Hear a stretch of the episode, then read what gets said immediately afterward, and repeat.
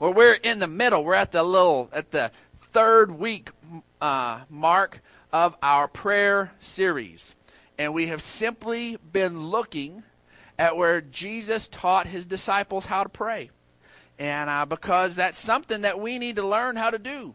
Sometimes it's not necessarily as intuitive as maybe it should be. Sometimes we can get locked down and man, we're about to come before the the King of Kings and the Lord of Lords. We're about to become before the God that made everything.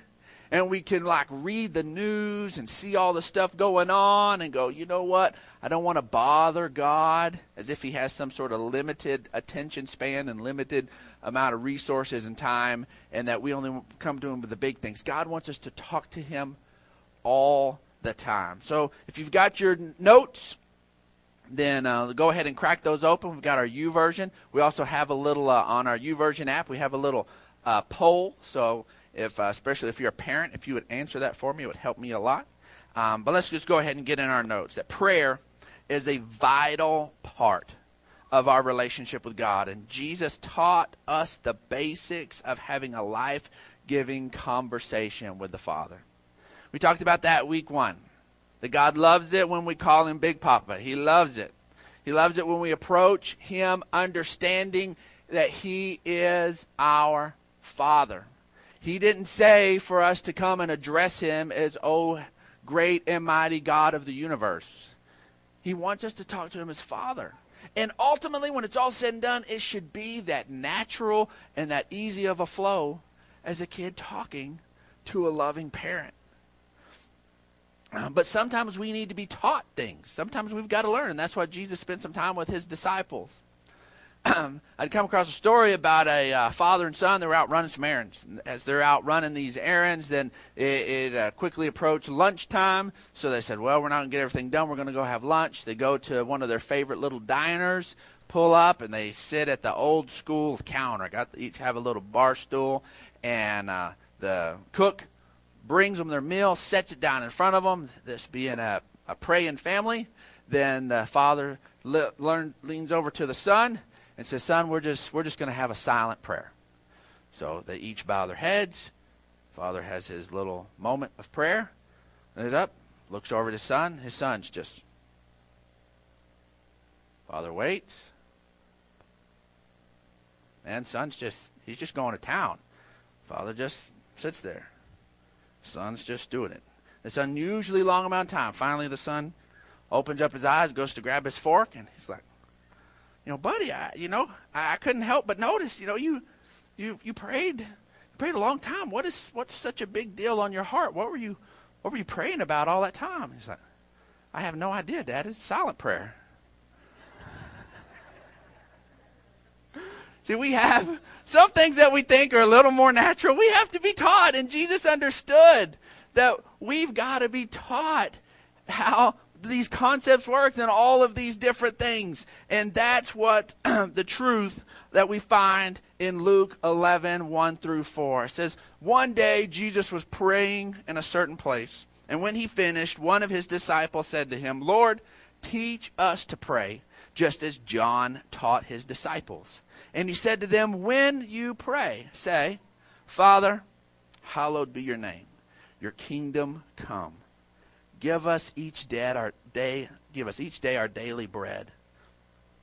Forgive us our sins, for we also forgive everyone who sins against us, and lead us not into temptation. Most of us are more familiar with the passage out of Matthew, which we talked about a little last week. Thy kingdom come, thy will be done, and for thine is the kingdom and the power and the glory the reason that those two don't match, that Luke's version and Matthew's version, are simply because this was not given to us as a prayer that we sh- must pray verbatim. We can pray it verbatim. There's nothing wrong with it. It's good words. We can take them. It's scripture. You can pray it, mean it, and it's wonderful. But what it's really given to us as is a model prayer. It's to show us the attitude and the what uh, behind praying. That we don't have to memorize this and pray it verbatim. That we can use it as a guide we talked the first week about that God, op- that Jesus opens up and says, "Talk to him as Father." We talked to about it last week that the first thing He wants us thinking about is the kingdom, is the kingdom of God. which Paul talked about that the kingdom of God is not a matter of eating and drinking, but righteousness, peace, and joy in the Holy Spirit. That everything we really want in life, all of the other stuff we're going to be talking about in the rest of this prayer, is found in the kingdom of God. And before we even get all our ducks in a row, we still got some forgiveness to talk about. We still got some temptation to talk about. But He wants us jumped in, locked arms with Him, pushing forward the kingdom. If you didn't hear that last week, I'm telling you, the, the, one of the things the enemy wants to come in and tell you that you aren't a good enough believer, aren't a good enough Christian to really make a difference. That is a lie. It is a lie. It is a lie. If you're a child of, of God, then He wants you to be a part of actively pushing forward the kingdom of God. He just does. But then it's not just about, it's not just about that. It doesn't just stop there. The cool thing is, is if we stop, if we stopped at the kingdom, everything else, if we really understood the kingdom, everything else is covered. But then he says, let's go ahead and we move forward into this next piece, is which we're going to talk about today, that God wants us to talk about our daily needs. Our daily needs. Give us each day our daily bread. These these uh, I didn't start out this way. The first one just kind of flowed. Uh, I like the uh, I like it when you call me Big Papa, and so I've subtitled all of these so far songs. And uh, last week was taking care of business, and so uh, this week is. Uh, um, does anybody remember the band INXS? Okay, this song reaches all the way back to 1985. This song's playing. I'm 12 years old at seventh grade dance. Woo! Way back there. And this song is is called What You Need. And I think it's funny that the song the title What You Need is by the band INXS. Because typically we think what we need is an excess. That we want God, I want you to hook me up for the next 30 years. This concept of daily dependence, we don't like it. We don't like it. We say, God, you know, I want to trouble you one time. One time, God, the Powerball's looking really good. And I want to talk to you about this this one time. You hook me up, make the Powerball go cha-ching for me, and I won't talk to you about my needs ever again. In fact, I'll help out, I'll push the kingdom, I'll do all sorts of good stuff. And we want this one-stop deal with all these different things because when it when it comes down to it, us trusting God day in and day out freaks us out in our natural man. We want to know when we go to sleep at night where tomorrow's stuff is coming from. And there, is, is there wisdom in that? Yes, Proverbs is full of talking about that a wise man lays for. But when it's all said and done, our trust can't be in our storehouse or our stack of stuff or our retirement accounts or any of those different things. It comes down to trusting God for our daily needs because this, folks, is the beginning of where all stewardship really leads. this is what is trusting God for our daily needs. See, Matthew 6 33 and 34 says, But seek first his kingdom. We talked about this last week. Come in to pray, God, Father, Daddy, you are so good. Your kingdom come. Seek first his kingdom. Not just because God is saying, you look for my stuff and I'll take care of your stuff. No, it's because he's invited it and the kingdom is our stuff. That's where our provision, our life, our everything exists in the kingdom of God. So seek first his kingdom and his righteousness, and all these things will be given to you. Why? Because that's where all the stuff we need for life is for us, is in the kingdom of God. Therefore, don't worry about tomorrow. Don't worry about tomorrow. I love the quote. I don't remember who said it. They said that I've suffered a ton of stuff in life, most of which never happened. How many of us do that? How many of us get all tied up and all fretful and do all these different things. I'm sorry, folks. There's all you who are prepared and have your stockpiles for a zombie apocalypse. It's not going to happen. If you are worried about people are going to run around half dead and eat your brains, you are worrying about something that's not going to happen. It's all funny to make movies about, but sadly, there's some people that like think it's they're like getting ready, like It's not, what are we doing here? And we end up things when that's an extreme, but we can freak out and we can get all in a tizzy about all sorts of different things when God really wants us to embrace Him today. Embrace Him and His presence today, every day. See, one of God's covenant names is Jehovah Jireh. The Lord will provide. See, in the Old Testament, he had lots of covenants. We understand, we want to understand who God is. We see Jehovah Rapha, God our healer. We see Je- Jehovah Tsidkenu, God our righteousness. Jehovah Nissi, God our victory. God, all of these different things we need. When we sing the I Am song that we sang the last couple of weeks, that's all of that coming in, that everything we need, He is. And one of the things we have to understand is that He is our provider and I'm going to talk to you today a lot out of my own personal experience. Okay?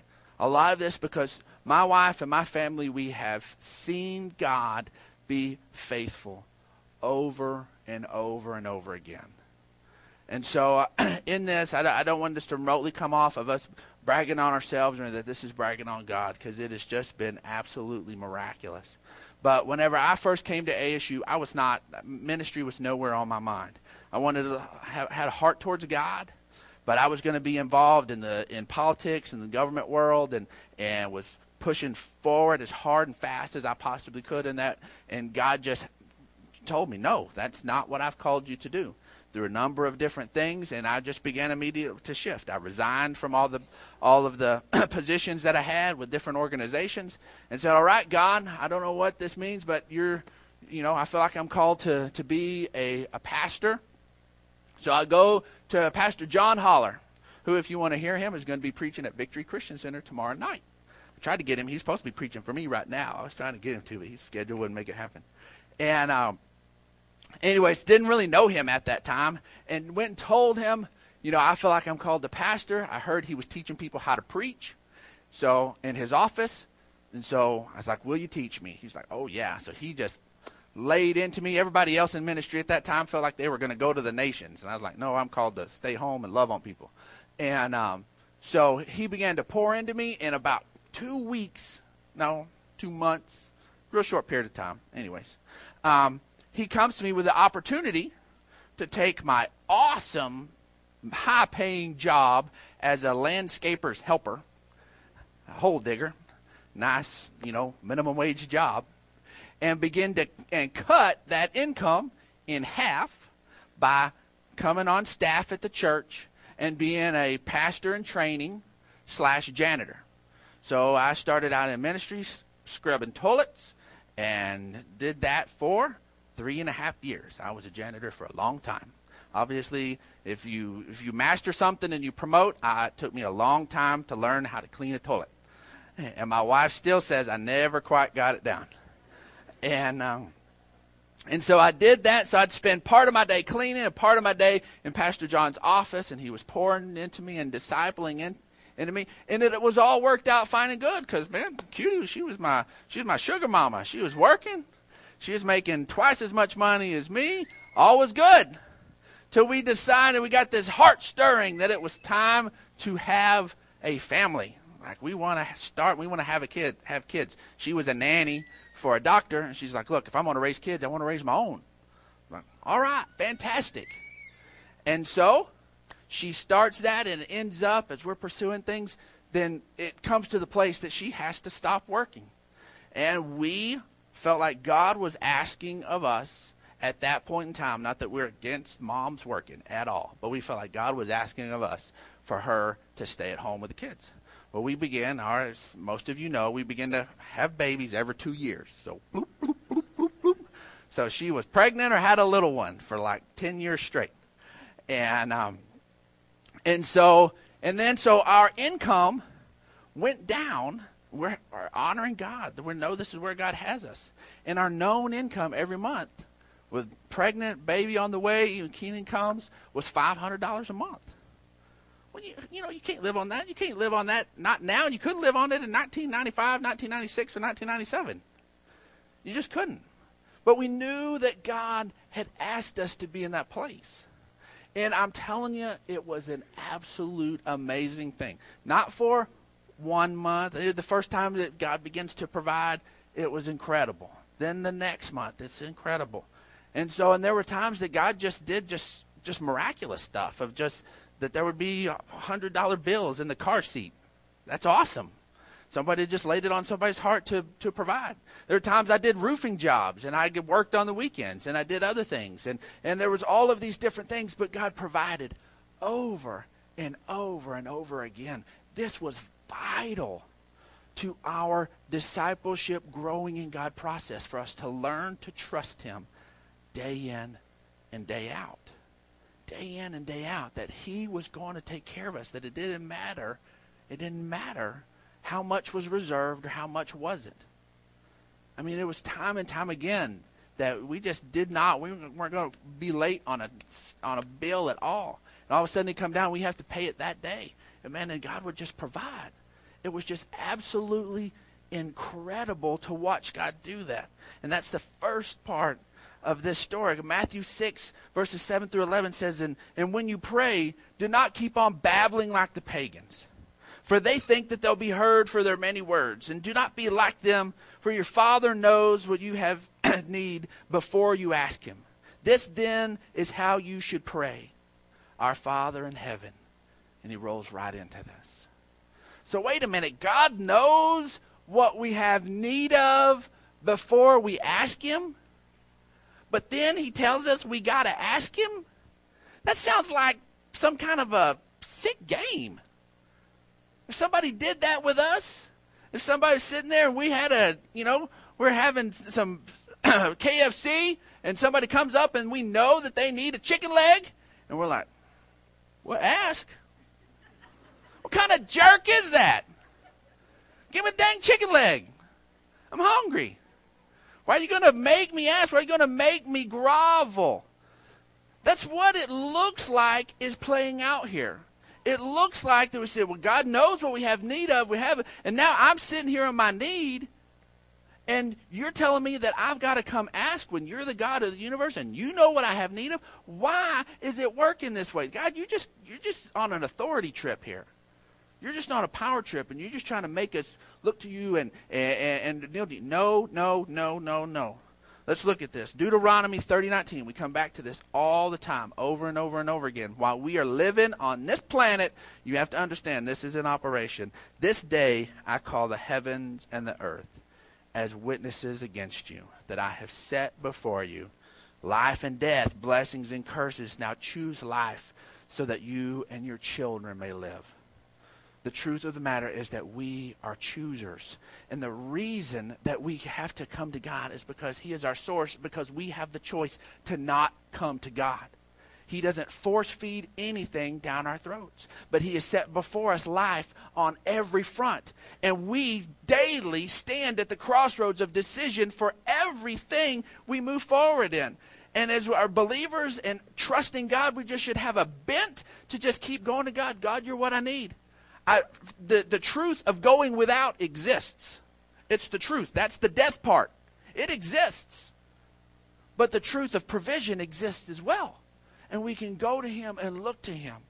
And that's the whole point of it. He knows what we have need. The provision is there, and we just should look to him over and over and over again. So the question comes is why is this so important? Why do we have to get this down? Because here's just the truth we see modeled in the scriptures. If we never learn to trust God with our daily needs, then we will stall out and never move forward to the fullness of all that God has for us. Our daily needs are so daily. They're so prevalent and they just barrage. It's continual. Guess what? You wake up tomorrow and you are going to need to eat. You get up the next day and you're going to need to eat. There's just this, continual barrage. And if we don't learn that that barrage is going to be taken care of, we will be look at it all the time and miss out on this other things God has wanted to do with us. Look at Mark 8. Mark 8:13 says that he then left them, got back into the boat and crossed to the other side, and the disciples had forgotten to bring bread except for one loaf they had with them in the boat. Be careful, Jesus warned them. He's beginning to talk to them. Be careful and watch out for the yeast of the Pharisees and that of Herod. He's talking to them about the poison that the Pharisees have where they think that they're righteous because of what they do. And if you think that you can be good enough to make God, then that will poison every piece of your relationship with God. Beware of that. Beware of the Herod, which that is the place of that you can get enough power and you can get enough success that all of a sudden that that makes you that makes your world okay. Beware of those different things. But look at what the, how they responded. He's talking to them about deep life issues here. And look at how they respond. They discussed with one another and said, It's because we have no bread.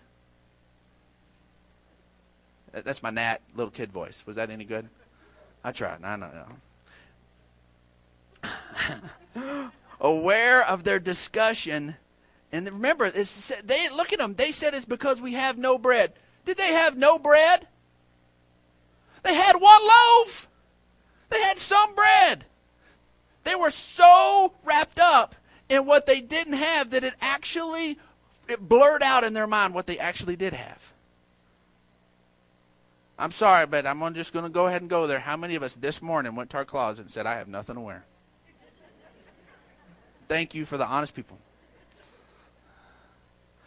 That we can get so short sighted that it's that,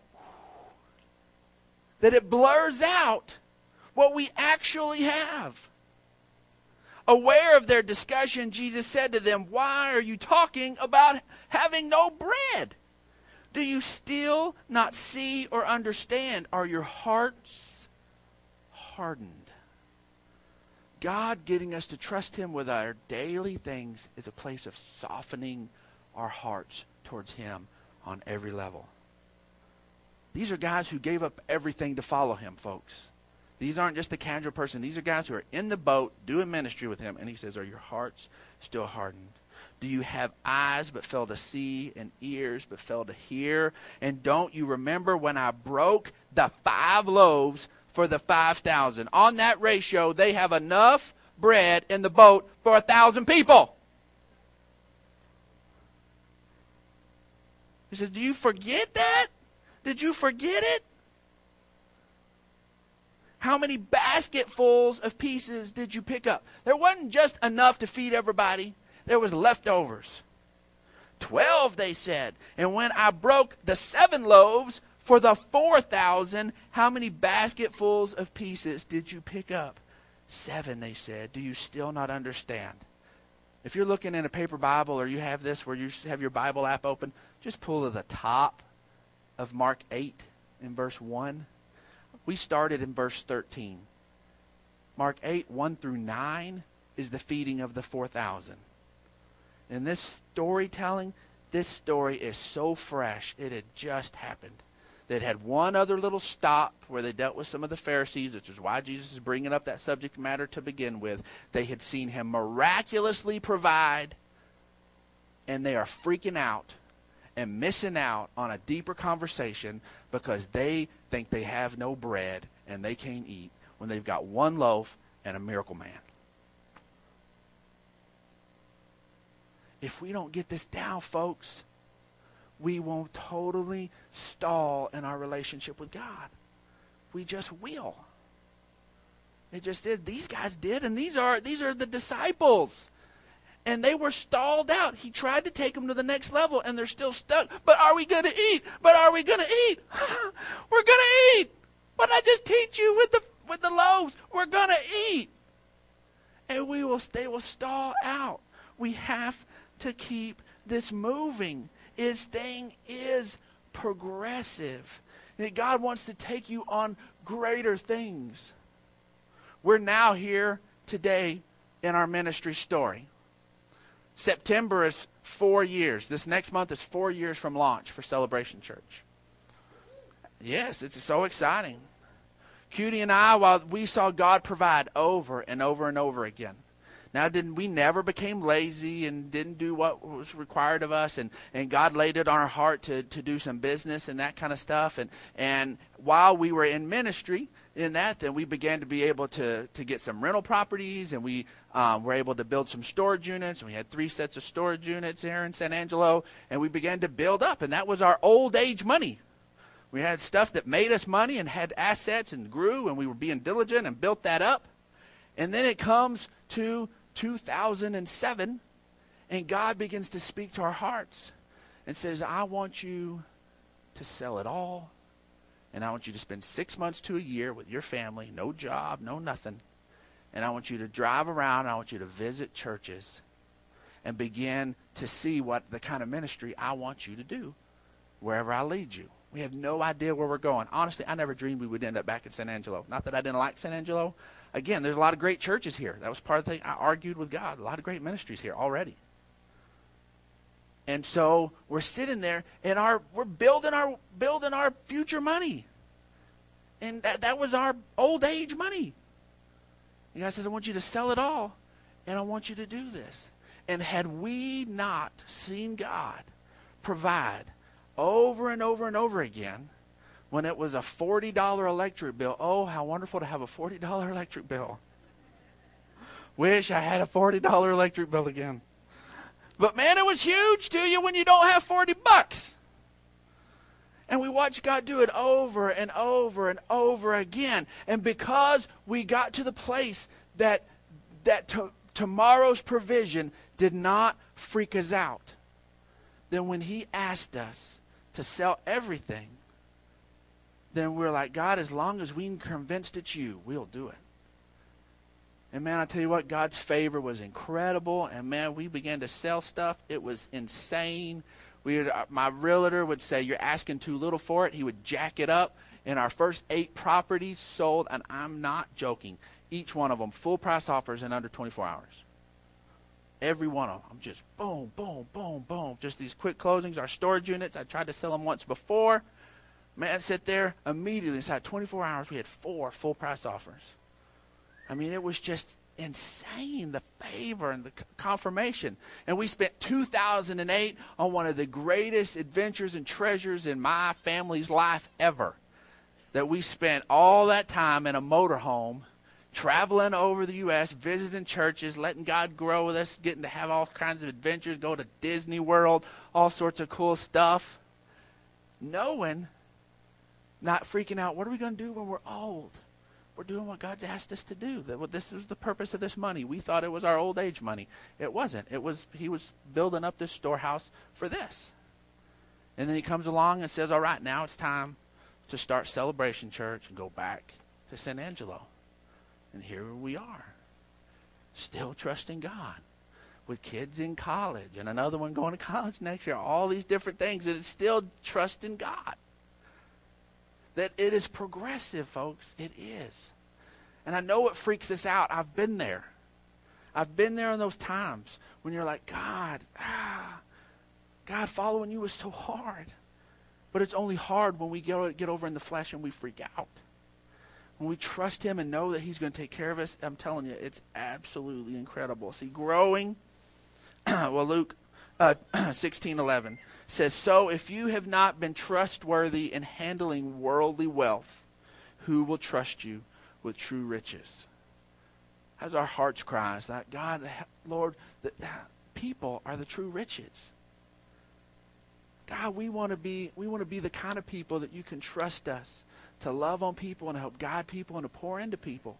We want to be true riches kind of pe- true riches kind of believers. That's our heart's cry. See, growing and trusting God for all of our needs has always been part of the move forward process with God. Let's look at Luke 10, 4 through 7. This is his disciples. Jesus is training them and he's ministering to, and he's teaching them how to minister. And he tells them, he's sending them out two at a time. And he says, Do not take a purse or a bag or sandals. Not, don't take anything extra. The purse, it wasn't the Prada. Purse was your wallet. Okay? It was the your extra money. It says, Do not take purse or bag or sandals, and do not greet anyone on the road. When you enter a house, first say peace to this house. If someone uh, who promotes peace is there, your peace will rest on them, and if not, it will return to you. Stay there, eating and drinking whatever they give you, for the worker deserves his wages, and do not move around from house to house. The reason they weren't supposed to move around from house to house is because everybody can make a big sacrificial gift once or twice. But if they're going to be in an area for six or seven months, then you pretty much have to just get into the flow of what that house can provide. And so instead of them trying to milk everybody for their best gift and go, okay, well, we're going to stay over here with the Chavezes and they're going to take care of us awesome for a week and we're going to deplete them and then we're going to go over here and we're going to live with these guys. He's like, no, don't jump around in a community. Get there, get clear, just whatever's provided, you just be cool with that and just minister and just do that. So that's what they go and do. This is Luke 10. Jesus is at the end of his ministry. He's, a, he's going to be ascending to the, to the Father soon. He's given a wrap up lesson and given his final stuff to his disciples in Luke 22, 12 chapters later. It says, Then Jesus asked them, and there's, there's nothing that gets referenced. You keep reading in Luke 10, we have no idea other than that, that they said, you know, demons flee in your name and all these different things, and they were so excited about the ministry part. They didn't talk about the provision part. But here it comes Luke 22. It says, Then Jesus asked them, When I sent you without purse or bag or sandals, did you lack anything? Nothing. He sent them out to show them that he was going to provide, that God was going to take care of anything, so that they could just run with their assignment and not worry about all of that other stuff that if they were just doing what God had asked them to do, that God was going to provide and take care of anything. Now he's taking their discipleship to the next level. He said to them, But now, if you have a purse, take it. Why now, if you have money, go ahead and take that? Because they're not going to be trusting in how deep the money bag is. They know that God's going to take care of them, whether it's full or whether it's empty. So now they begin to be stewards because they're going along and you can begin to take and utilize your talents, never trusting in your talents or your wealth, always trusting in God. That's where He wants us to grow and to be. And if you don't, also uh, take it, and also a bag. And if you don't have a sword, sell your cloak and buy one. We see this same principle in with the Israelites when they're taken out of slavery. They spend 40 years in the desert and they're provided manna, miraculous food from heaven every day for 40 years. Now, I, I, get it. Um, all of us like to vary our diet a little bit. We don't like to eat the same thing every day. Well, guess what? These guys were getting miraculous food every day, and they eventually whined and hated the stuff. They eventually hated it, and it was. It was miraculously pro- pro- provided for. We have to protect our hearts because we will go there to go. You know what, God? I'm just really not happy with the level of provision that I have at the moment. We gotta we gotta watch that because God really has more for us, but we have to enjoy the moments and celebrate every day as God takes care of us. Because when they came to the promised land, guess what stopped? The manna.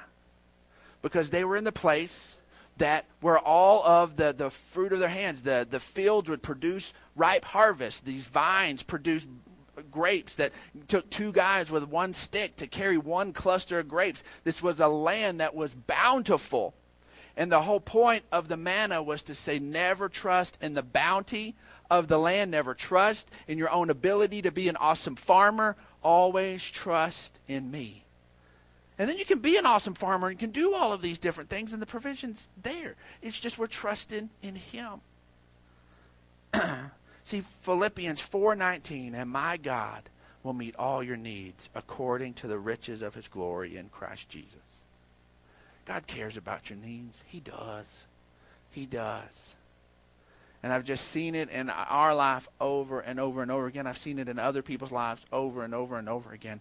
And if you're really going to grow as a disciple, if you're really going to grow in this relationship with God, you're going to have to, at some point, begin to really trust God on this level. And He is so, so faithful. Not that you have to go and do some crazy, sell everything and go on. That was what God asked of us. What I'm saying is you've got to just be willing that God, it's all yours. It's all yours because you provided it all to begin with, and you'll and you'll keep providing. And that's where this comes from. See, all relationships grow through communication, And Jesus modeled for us how to talk to God in a life giving way. God's our provider. He provided us. In fact, the scriptures say that if he would if he gave us Jesus, how would he not also with him give us every other thing we need? If he give us the very best, why would he withhold something like our needs being provided for? He doesn't. So this morning, if you're at a place that you are ready to embrace the, the, the greatest provision God's ever taken care of, which is the provision for, for a life and salvation and heaven forever in Jesus Christ, then we want